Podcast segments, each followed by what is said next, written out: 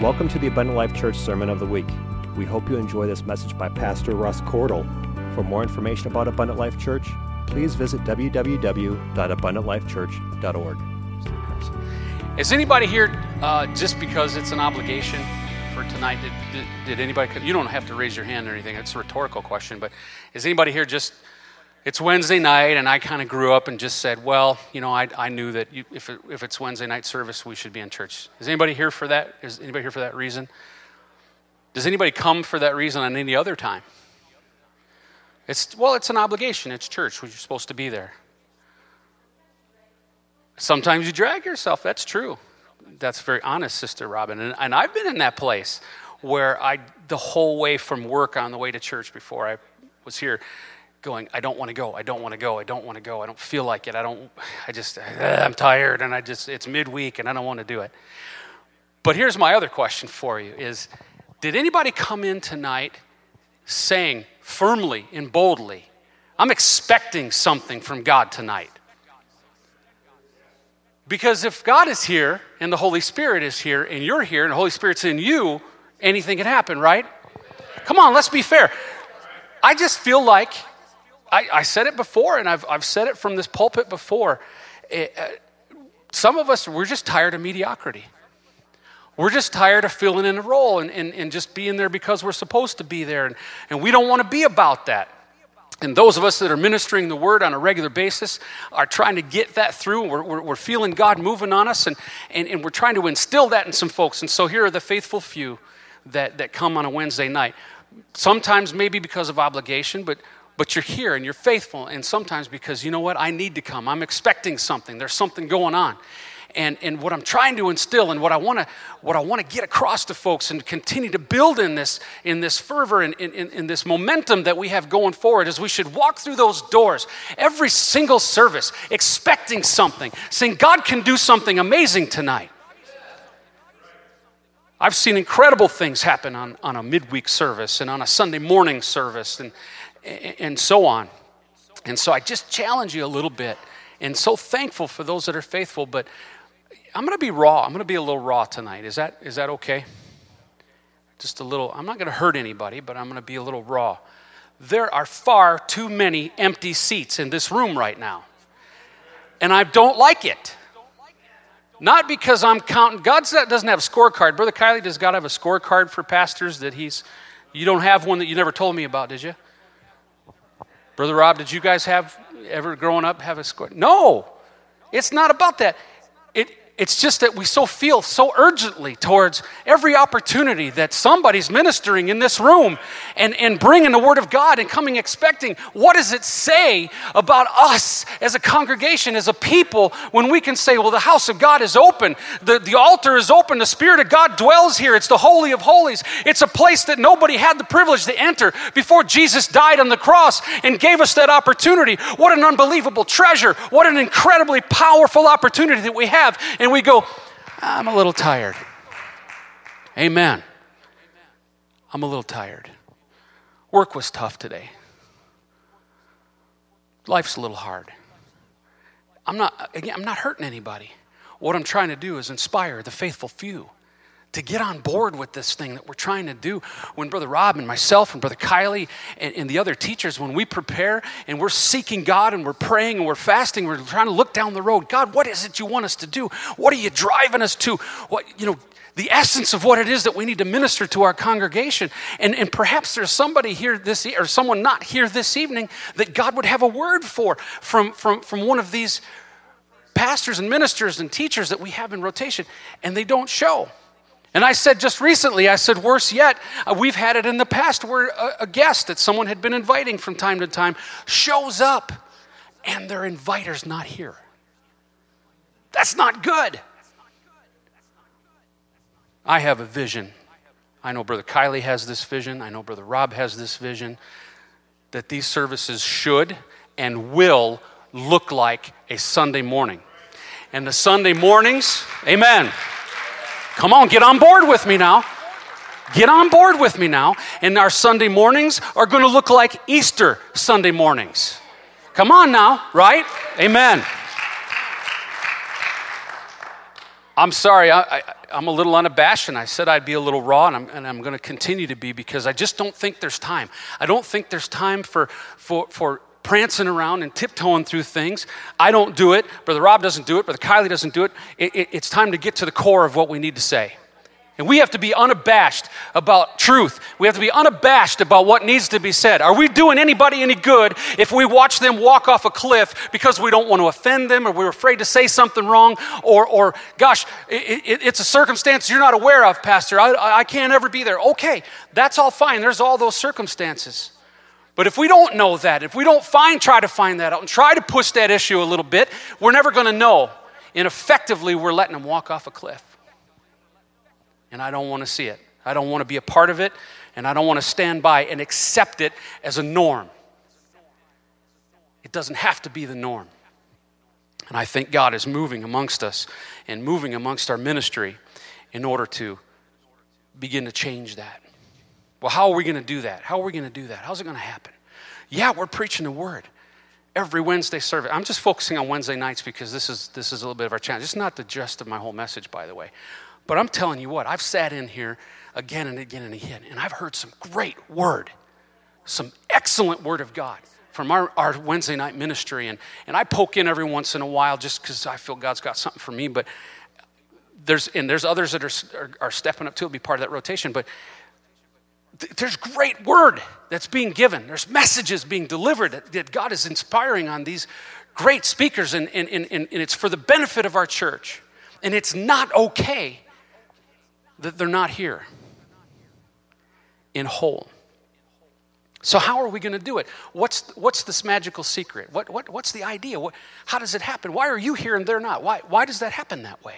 And I think part of it is because, again, I think some are just true and faithful, not just traditional, not just going through the motions, but you're true and faithful. You come knowing that you're going to get something. There's some feeding in there, there's some word that you're going to get, some great teaching you're going to get.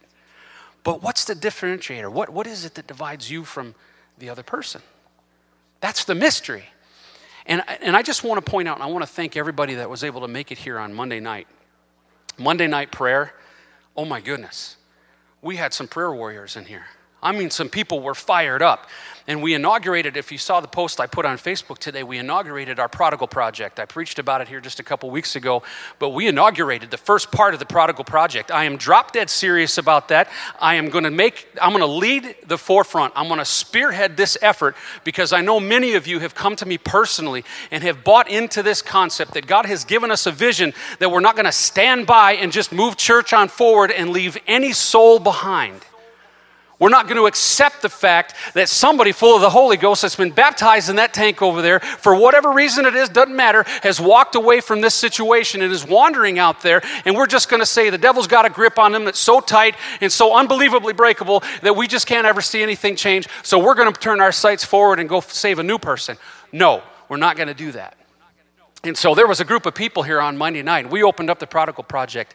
And I want you to know that we stood toe to toe with this altar we boldly approached the throne of grace. With effectual, fervent prayer, we stood here and we called out every single name that was on the list that was provided. It's on the board over there. And as we prayed in the Spirit, I want to tell you, I was calling the names out, and every soul along this platform was calling out, praying in the Spirit, in tongues, effectually, powerfully, unafraid, unembarrassed, ready to roll to the kingdom and say, I want this name, I want this person the cacophony of praise and the power of the Spirit that was in this room was unbelievable. Every person. Your pastor prompted them, no English. Why? Because I wanted to pray in the Spirit, powerfully in the Spirit. If you're not making, folks, again, I'm going to be a little raw. I'm not here to hurt anybody.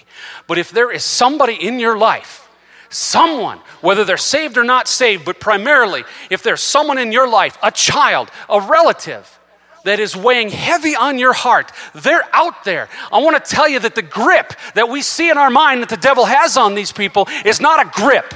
It's a tiny, infinitesimal, less than a hair's width thread, barely hanging on, in con- contrast to the power of God and what He can do if we get up off of our chairs and decide this day and no further And we don't accept that.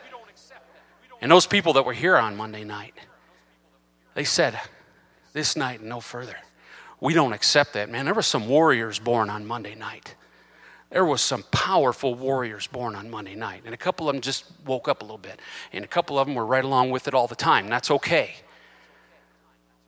But we're not going to settle for less anymore. This is Pentecost. This is the apostolic movement. This is the power of God. This is the Holy Ghost that we're talking about. We're not going to settle for less anymore. I want to talk to you tonight about truth. Do you know the truth? Know in all capital K N O W. Do you know the truth? The way that we're going to reach these folks, the way that we're going to see this play. Why is it so important to it, again, there's no scorecard. We confirm that. I don't get points. Doesn't escalate my time to heaven. It's obviously because people so desperately need him. They desperately need to be fed. They need the truth continuously injected in their lives. We live in a world where everything that anything that can be said about anything is said thousands and thousands and thousands and thousands and times a day. We're bombarded with media, we're bombarded with messages. What they call the truth, the next person says is a lie, and what that person says is the truth, the other side says is a lie. We're swimming around all of this stuff constantly, and the, and the Bible talks about it. And we're going to talk about how, how the Bible literally laid this out for us. It warns us. We were warned again and again and again the truth would be made a lie and the lie a truth, and people would be deceived by lies, and they would believe these things. And we've got to know that. We've got to be empowered with that, not just for ourselves, but for the people that we're going to go out and impact and that we're going to reach. The truth is so impre- just incredibly critical because outside these walls, it doesn't exist. There is no definition of truth anymore. So, why is that so important? Because truth is life. And that's what Jesus brought. In John chapter 4, I'm going to take you there. I'm going to spend a little time in the book of John.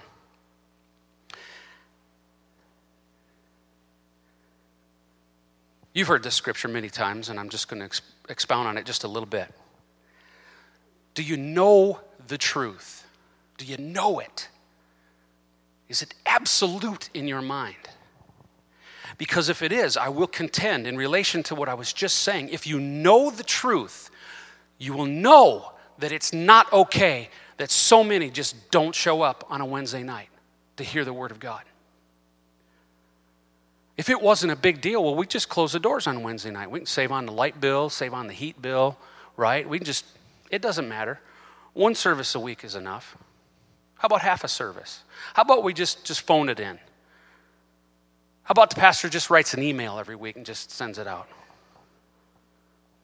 If you know the truth, you know that what I'm saying is true, that it's not okay, and that it's important for us to know it. John chapter 4, 23 and 24 says, But the hour cometh, and now is, when the true worshipers shall worship the Father in spirit and in truth. And you've heard this preached about many times. I know I've got the faithful here. In spirit and in truth worshiping in truth.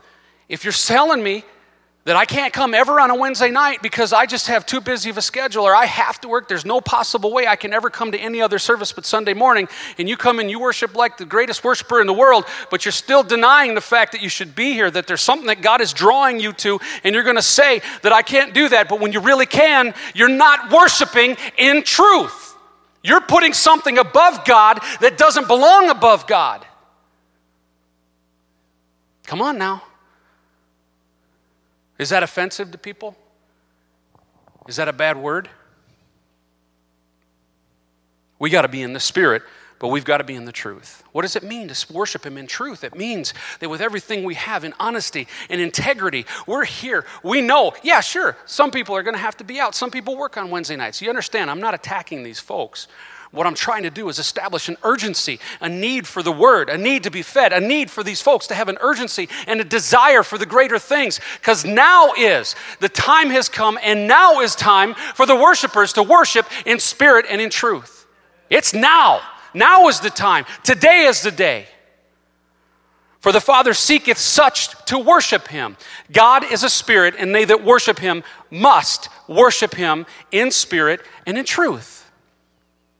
We can't live this thing halfway, is what I'm trying to say.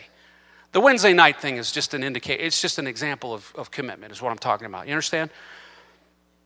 It goes well beyond just coming and sitting in a seat on Wednesday night, is what I'm trying to say. What I'm saying is, is that there's so much more to worshiping and living in truth. Do you know the truth? Are you being, I, it's an integrity thing.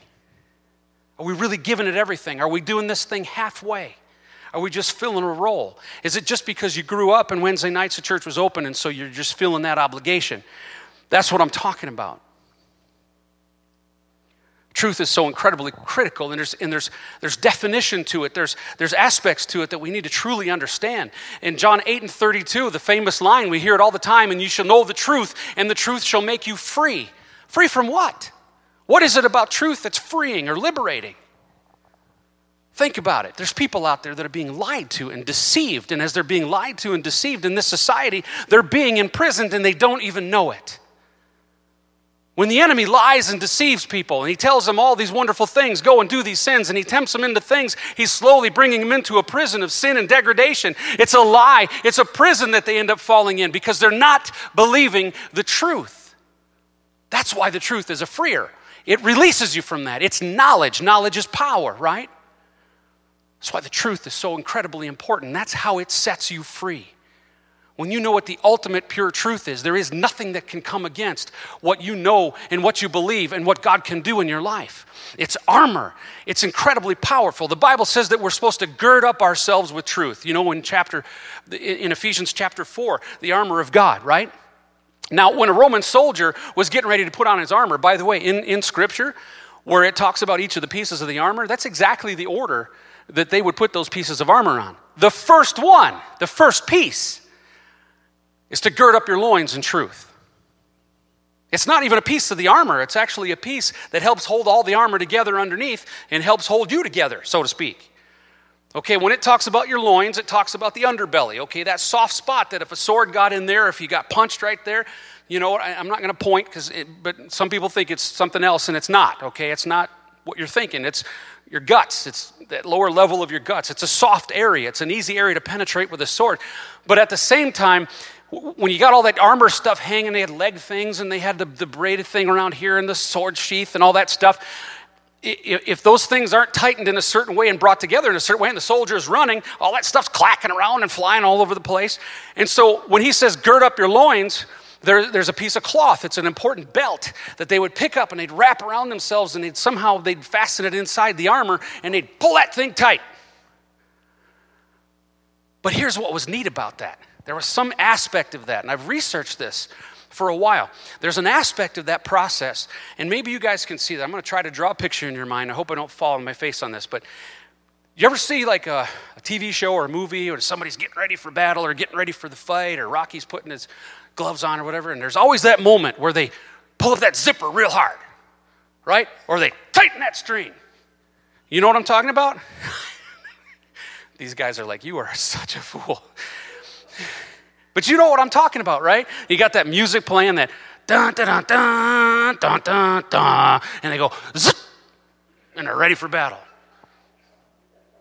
Literally, in research, what I have found is that at that moment, when they grabbed that first piece and that first belt, it was their readiment for battle. It was a psychological, like, cinch that thing up, I'm ready for battle because my armor's on, it's tight, and it's ready to go, and there ain't stuff clacking and flying around, and I can run freely, and I'm to be able to be great in battle. That's what it was about. I'm telling you tonight, you gird yourself up in truth. Show up on a Wednesday night, show up on a Sunday morning, show up on another event. When Sister Oliver's here, ladies, on Saturday morning, you walk into that place and you whoosh, gird yourself up with that truth because she's going to bring it she's going to bring something powerful. And for every woman that chooses to stay home, well, I, I saw her last year. You know, she was, I remember that. It was good. Shame on that. That's not the way to do it. Come on, come into battle and ready to fight. Cinch that thing up.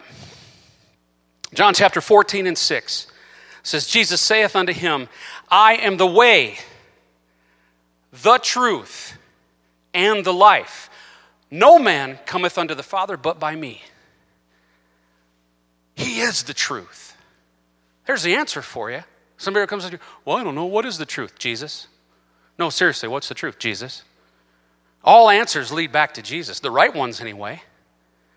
Come on now. He didn't say he would show us the way, he didn't point the direction, he didn't give us a map. He said he is the way. Come on now, he didn't promise to teach us truth. He didn't promise to show us truth, example truth. He said he is truth. Jesus didn't offer the meaning of life. He didn't give some sort of philosophical thing about, oh, this is what the meaning of life is, etc. He said he is the life. I am the way, I am the truth, and I am the life. For those who are wandering, are lost, they don't know where they're going, Jesus is the way. Come on now. For those who are confused, who are in fear, who don't know what to do is right, Jesus is the truth. Come on, this is your message now for those who are defeated, those who are dead inside, those who are struggling out there. Jesus is the life. You see what I'm talking about? That's truth, that's power that we can give to anybody. It's, isn't it simple? Isn't it simple that all we need to do is preach the kingdom, preach Jesus Christ, and everything else falls underneath that? I'm telling you tonight, do you know the truth? Because it'll set you free. And then you can turn around and you can set somebody else free. Oh, I got a friend that's dealing, you know, dealing with depression and they're struggling and they're contemplating suicide. Jesus, the way, the truth, and the life. Can you get convicted about that? Can you get over the idea? Well, I know they're depressed, but they, they won't come to church because, you know, that's not their answer. They, you know, they're going to a, a shrink or they're going, I don't have anything against counseling, don't get me wrong. But can you get over the mental stigma, stigma that we have, or the, or the challenge that we have, or that little suggestion that the devil puts in our head all the time? Well, they don't want to hear that. They're going to reject that. No, you show them Jesus. You show them the truth. You show them the way. You show them the life. Come on now, you can do it. Ironically, now look at the irony of this. Jesus' way, when he was the way, his way ended up on the cross. He was crucified. His way led to death. He was convicted because lies were told about him. Where's the truth in that? And he, he didn't even defend those lies. He didn't say anything, right, Brother Kylie? If he said anything, he quoted scripture. But most of the time, he stood silent. But I want to tell you something. His way led to the cross led to his death, which leads to resurrection, which is our life. His de- denial and his or his lack of denial, or he didn't fight at that at that council that stood before him and lied. He didn't try to fight against it. He stood there and he could have said, "No, that's not true. That's not a lie." He didn't. Why didn't he defend himself? Because he was willing to die for the truth that he brought, and that in itself should tell us that he is the truth. If you're willing to die for it, it's truth and you could share that. That same chapter in verse 17 says, Even the Spirit of truth, whom the world cannot receive, because it seeth him not, neither knoweth him. But you know him, for he dwelleth in you and shall be in you. But here's the answer to that scripture because you know him and because he's in you, it is your job you see, that's what this thing is saying because he is in you. No, the world can't see him on their own. What does the word say without a preacher? Right? That doesn't mean me. Doesn't even mean you necessarily, Brother Robert, Brother Kylie. It means the person in whom he dwells, the person who does know him. Do you know the truth? Come on now, do you know the truth? If you know the truth, then you know him and he abides in you. You are the minister for him because then they will see him. They will receive him. That's what Jesus is trying to tell these apostles. Look at John 15 for a furtherance of, of this promise. John 15 and 26. Is this making sense? Is it resonating? We, we've got to just so, I don't know how to express this in better words. I'm just, I don't have the vocabulary for it.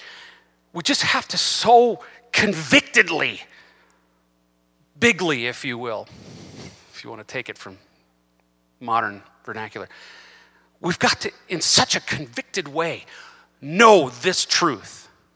Can't have it in our back pockets, can't keep it in a backpack or in a briefcase or, or in your wallet. You got to be carrying it up here. First thing, first, most biggest priority. Don't keep it back stored away here. Don't keep it in a home on your bookcase. Don't keep it. Don't, have it prepared when you can pull it out when you need to once in a while. But you need to take that truth. You need to wake up in the morning and say, "I, Jesus, am the way and the truth and the life." And something is going to happen today. I'm going to affect this world. I'm going to do what I'm called to do because through us they will see Him. Through us they will receive Him. Through us we will have this job done. You got to carry it up here. You got to be a light shining on the beacon, a beacon shining on the hill. You've got to be the one that says, Yes, I can show the way, I can show the truth, and I can be the life for these folks. 17, excuse me, 15 and 26 says, But when the Comforter is come, who's the Comforter? Yes, sir. When I will send unto you from the Father even the Spirit of truth. Now, who, who'd you say the Comforter was? The Comforter has come, will I send unto you from the Father even the Spirit of truth which proceedeth from the Father, he shall testify of me. It's Jesus. Again, do you know the truth? Do you know, capital N, K N O W, do you know the truth? Because the Spirit of truth, the Comforter, is Jesus. And he shall testify of me. In other words, he'll give you the words. It, you know something, folks? For if you've never taught a Bible study, I want to tell you something right now. For everyone that the, the devil just, well, I can't do that because I'm not a good teacher. That's a lie. And it's not about you. I want to tell you something. The word does the work. You could, you could be a hare lip with a lisp and, and struggle with the crazy accent. I don't care what the situation is, but if you're sharing with them the Word of God, the Word of God has the power. Brother Kylie taught me that from the first day I started teaching Bible studies. It ain't about you, it's not about your abilities, it's not about your knowledge of the Word. But as you're beginning to share the Word, what is your Word? Thy Word is truth. Sanctify them by your truth. Thy Word is truth. As you're delivering that Word of God, it's going out. The Bible says it'll come, not come back void. Just keep casting your bread on the water. It's not about you, it's about sharing the Word of God. The Word will do the work. I promise you. I promise you, if you just share the Word, it goes out. It's the seed, it's Him. What is the Word? Come on. Someone said it. It's, you can say it louder. This is church. Yes, it's Jesus. You, you kind of you get in the flow of it. You getting the idea behind this thing now? You know the truth. Okay. Stop beating us with it, Cordle. All right, John 17. I just said it a moment ago. Jesus prays for his disciples, John 17, 17. If you read that whole beginning of that chapter, Jesus is praying for his disciples. He knows what he's about to send them out to do. And he says to, as he's praying to God, he says, Sanctify them through thy truth. Thy word is truth. And we just learned in, in the previous chapter that the Spirit is the truth. We know that the Spirit is the comforter. Jesus is the comforter. We know all this stuff. This is academic, right? But do you understand when he said, sanctify them through your truth? That word is truth. He was giving them power. Incredible power. Do you under, I'm, I'm struggling a little bit tonight. I apologize. I'll go back. He was talking, he was praying to God, right?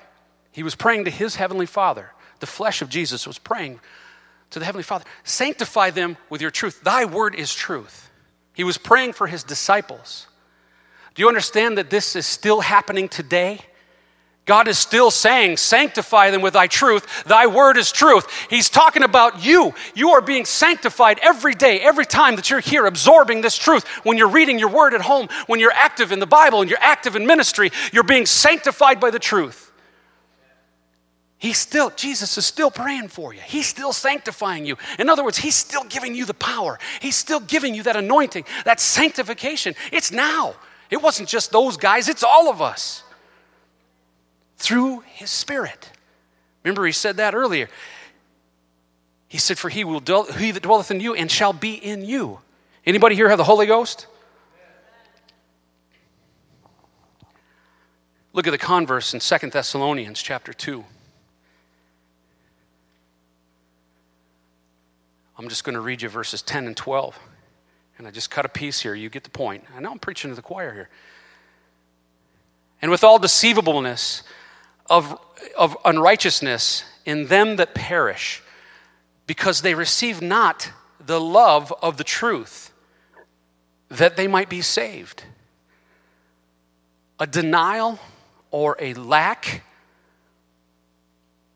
or a refusal of the truth can cost you your soul. And it will cost people their souls. Verse 12 says that they all might be damned who believed not the truth, but had pleasure in unrighteousness. And there will be those folks. There will be those people. Turn on CNN or MSNBC or Fox or any of these other people out there that are spewing quote unquote truth. Remember Paul's famous letter to Timothy in 2 Timothy. You don't have to turn to all these. I'm going to go a little quickly here and then wrap up. 2 Timothy 2 and 15, you're, uh, most of you are very familiar with it. Study, study to show thyself approved unto God, a workman that needeth not to be ashamed, rightly dividing the word of truth.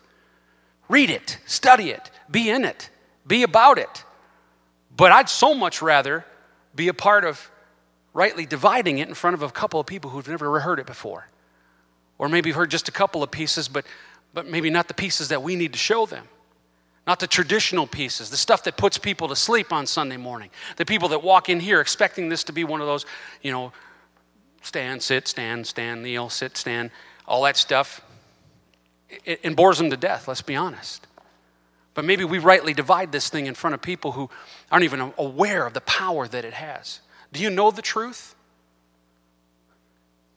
Do you believe it has power? when you look at this thing, do you say, This is powerful? This is powerful. When you pull this out and begin to read it, you understand the power that you're instilling within yourself by absorbing this truth. In the next chapter over in verse 7, talking about the people ever learning and never able to come to the knowledge of the truth. You can, you can go through all those scriptures. I'm hitting you the highlights. You know what they are people that are constantly swirling around, fighting one another. And, and the Bible talks about all these, these conversations and doting about all these philosophies and vanity. Well, you know, this word doesn't actually mean, and the exegetics of that word is actually nonsense. Read it. You don't have to define every word. You don't have to actually even know the definition of every Greek origin of whatever blah, blah, blah academic garbage that they put out there. What you do is you read it, you absorb it, and God does the work because His word is truth. And if His Word is Jesus and Jesus is in you, there's all the power that you need. You don't need to speak Latin, Hebrew, Aramaic, uh, uh, Hebrew. What you do is you share the Word. But see, it talks about those people that are ever learning, ever learning. What they mean by ever learning is just constant, this academia thing that we go, got going on right now. We're so stinking smart in this world. We got all this Google stuff and, and computer things, and we can look up any kind of language, and we, oh, we're just brilliant. We're super smart. And so they're just ever learning, ever learning. There's a deeper knowledge to have there. There's, oh, you've got it all wrong, Pentecostal people. You, you, there's a deeper word here, and there's a deeper meaning. And, and every scripture that we bring up that talks about salvation, well, you know, that wasn't in the original Josephus, Smith, uh, you know, Abel, blah, blah, blah, whatever. That's academia. And what it's trying to do is draw away from the fact that whether you know it or not, or you understand it or not as you're reading it, it's pure truth. It's absolute truth. Do you know that this is absolute truth? Do you know it in your heart? Are you firmly convicted that this is absolute truth? Well, Pastor, uh, you know, you interpret it your way, and I'll interpret it my way, and everybody interprets it their own way. No, that's wrong. We've heard that for years. Do you have an answer for that? You prepared to come against that? Or, or, or do you just kind of sheepishly go, well, yeah, yeah, I suppose that's true? Are you ready? Do you know the truth?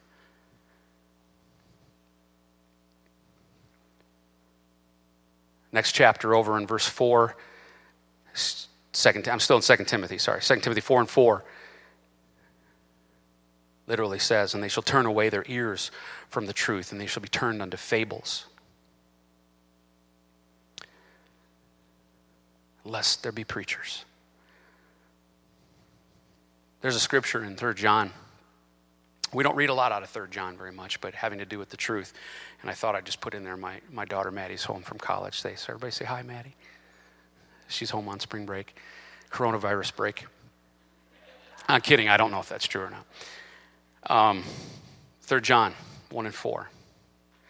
I have no greater joy than to hear that my children are saved. Nope. I have no greater joy than to hear that my children have all gotten married and have very successful jobs and live in large homes. No, sir. I have no greater joy than to hear that my children walk in truth. Because truth is what it's all about. Truth is at the core of everything that's of value that we should be focused on. Everything that we should hold dear is based in truth. I talked a moment ago about the battle armor. You can look that up if you want. I did some research on it. You might get a different perspective on it. I just wanted to be a little uh, animated, make you laugh a little bit. But that is true. The binding of that belt, that was that. You ever see these fighters that when they get ready to do their fights, or they're, they're even the sumo guys, don't, don't, look at those guys, they're just gross. But there's always that grunt, you know, and, and the football players bang on the lockers and they do all that kind of stuff. And then they take their belt and it's,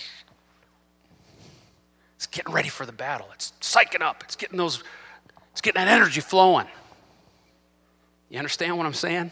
I hope the illustration is coming through. I'm kind of beating it to death a little bit up here. I'm saying when you get ready to go, when you get out on the mission field, you're getting a hold of your truth. Man, just get that thing ready. I'm going to teach the truth today.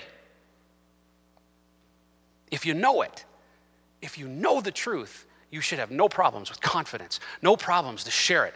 And I'll tell you what, you've heard me say this before. If you begin to pray, if you begin to talk to God and say, God, I want to affect somebody's life today, I want to reach someone today, send me somebody. I'm not a door knocker, I'm not a phone caller, I'm not really good at reaching out to, to coworkers and neighbors, but I want to I want to share this word. I know the truth, and I want to share it, and I want to be effective for the kingdom.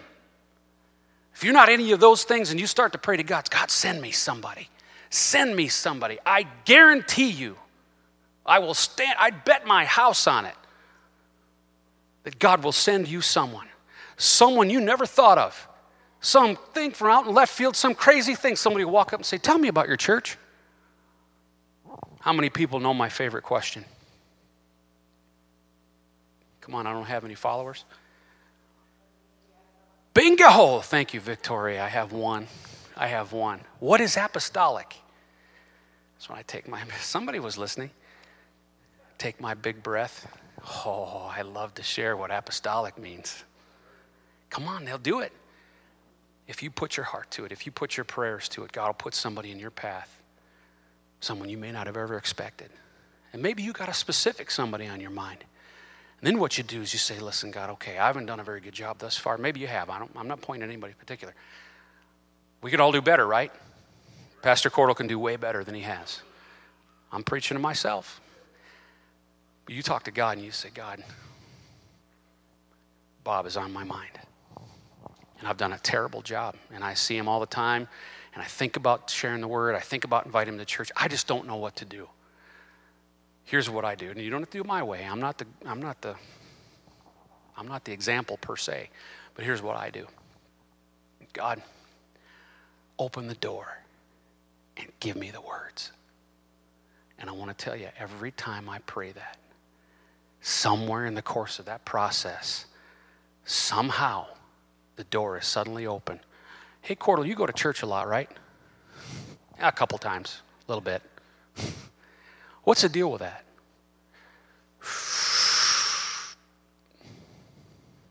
See what I'm saying? It can be that simple if you care enough if you want it and you know the truth.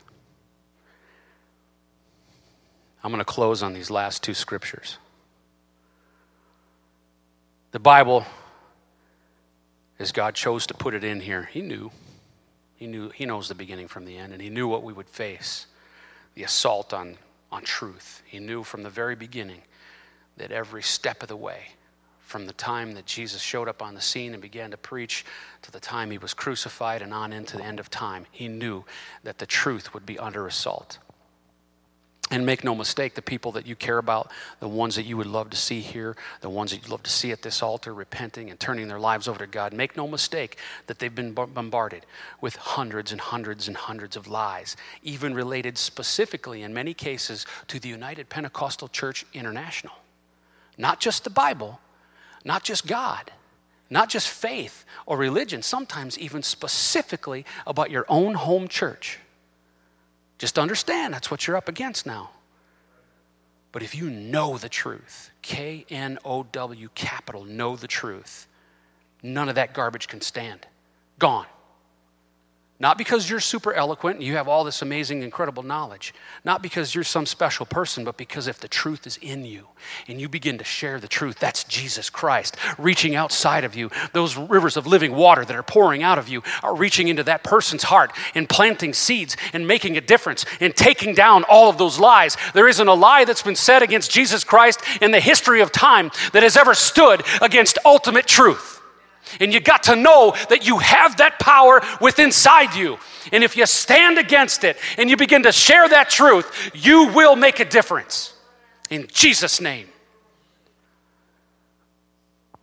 The prophet Isaiah tells us in Isaiah chapter 30, and I'm closing on these two scriptures Isaiah 30, 9 and 10. I'm cutting into the scripture a little bit here for time's sake, but it starts out, and uh, uh Isaiah is talking about the rebellious people of Israel, says that this is a rebellious people, lying children, children that will not hear the law of the Lord, which say to the seers, See not. They literally were telling the, the, these seers, these are Egyptians they're talking about. Say, I, am sorry, I said Israelites. They said, Say to the seers, See not. I don't want to know. Don't tell me. Don't see things. And to the prophets, prophesy not unto us right things Speak unto us smooth things, prophesy deceits. Literally, they weren't saying these things probably in those exact words, but their actions and their other words were communicating don't tell me the truth. Don't tell me what's real. Don't tell me the true prophecies of God. Tell me what's smooth. Tell me what I want to hear. Now, that's reflected in, in 2 Timothy 4, a, a scripture, again, you all know very well. 2 Timothy 4, 3 and 4, and you can stand with me tonight. For the time will come, it's now, when they will not endure sound doctrine, but after their own lusts shall they heap to themselves teachers, having itching ears. And they shall turn away their ears from the truth, and shall be turned unto fables. Precisely what the prophet Isaiah was talking about. God help us if there are those that have passed through these walls, passed through these doors that that scripture is describing. God, help us if there are those that have been deceived out there and mixed up with all this stuff and haven't had an opportunity to hear this truth. And we could have given it to them. I'm just trying to inspire you tonight, church. I'm just trying to speak to you now. I said it was going to be a little rough, it's a little raw. But here's the good news you know the truth. Because everybody in here, I believe, said that they have the Holy Ghost. By the way, if there's somebody here who doesn't have the Holy Ghost, stay a little longer. We'll, get, we'll take care of that. But you've got the Spirit in you, you've got the Word of God in you. If you've studied it at any length, if you've read a few scriptures, if you know the salvation plan, the bare minimum, you've got a power to reach out to people and share that truth and make a difference. I want us to share that truth. I want you to know that truth better than anything else. Because we got to start caring enough about this world, caring about the people that are surrounding us. And here's the last raw thing I'm going to say to you. And I don't mean to put a downer on it. But I want you to think about it the way that God impressed it on me as a young man. It's hard to hear, and I'm so sorry I have to say it this way, but I have to get it to you every person that you encounter, every person that you know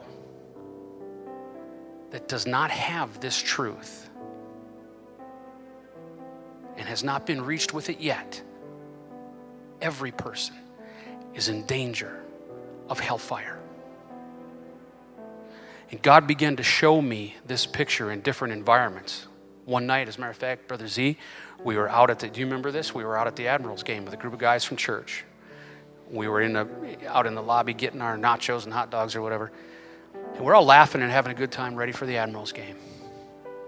And I remember walking up that tunnel to go to get to our seats, and all the guys were with me. And we, I was on the tail end of the group, and they were turning to go into the seats, and I just happened to stop and look up and it was like slow motion. It was like everything just sort of froze. And I looked out across this auditorium and I saw thousands of people, thousands of souls. And God spoke to my heart and said, Who's going to reach them? Who's going to save them? And it almost knocked me over. And I remember just a wave of, of agony coming over me for a second as I stood there and I looked across that auditorium. I went, my God. And this is just one venue, one place. There's literally millions, millions of people out there. We can't save them all.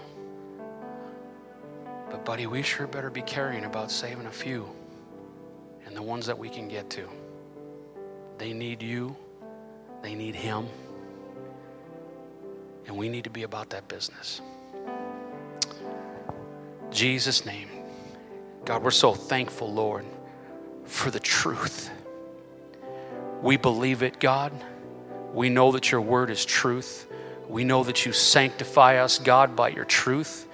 We know that your spirit dwells within us, Lord we know that the promise is that if we open our mouths and begin to speak and to witness and share, that you'll bring to our remembrance, God, the words that we need to know.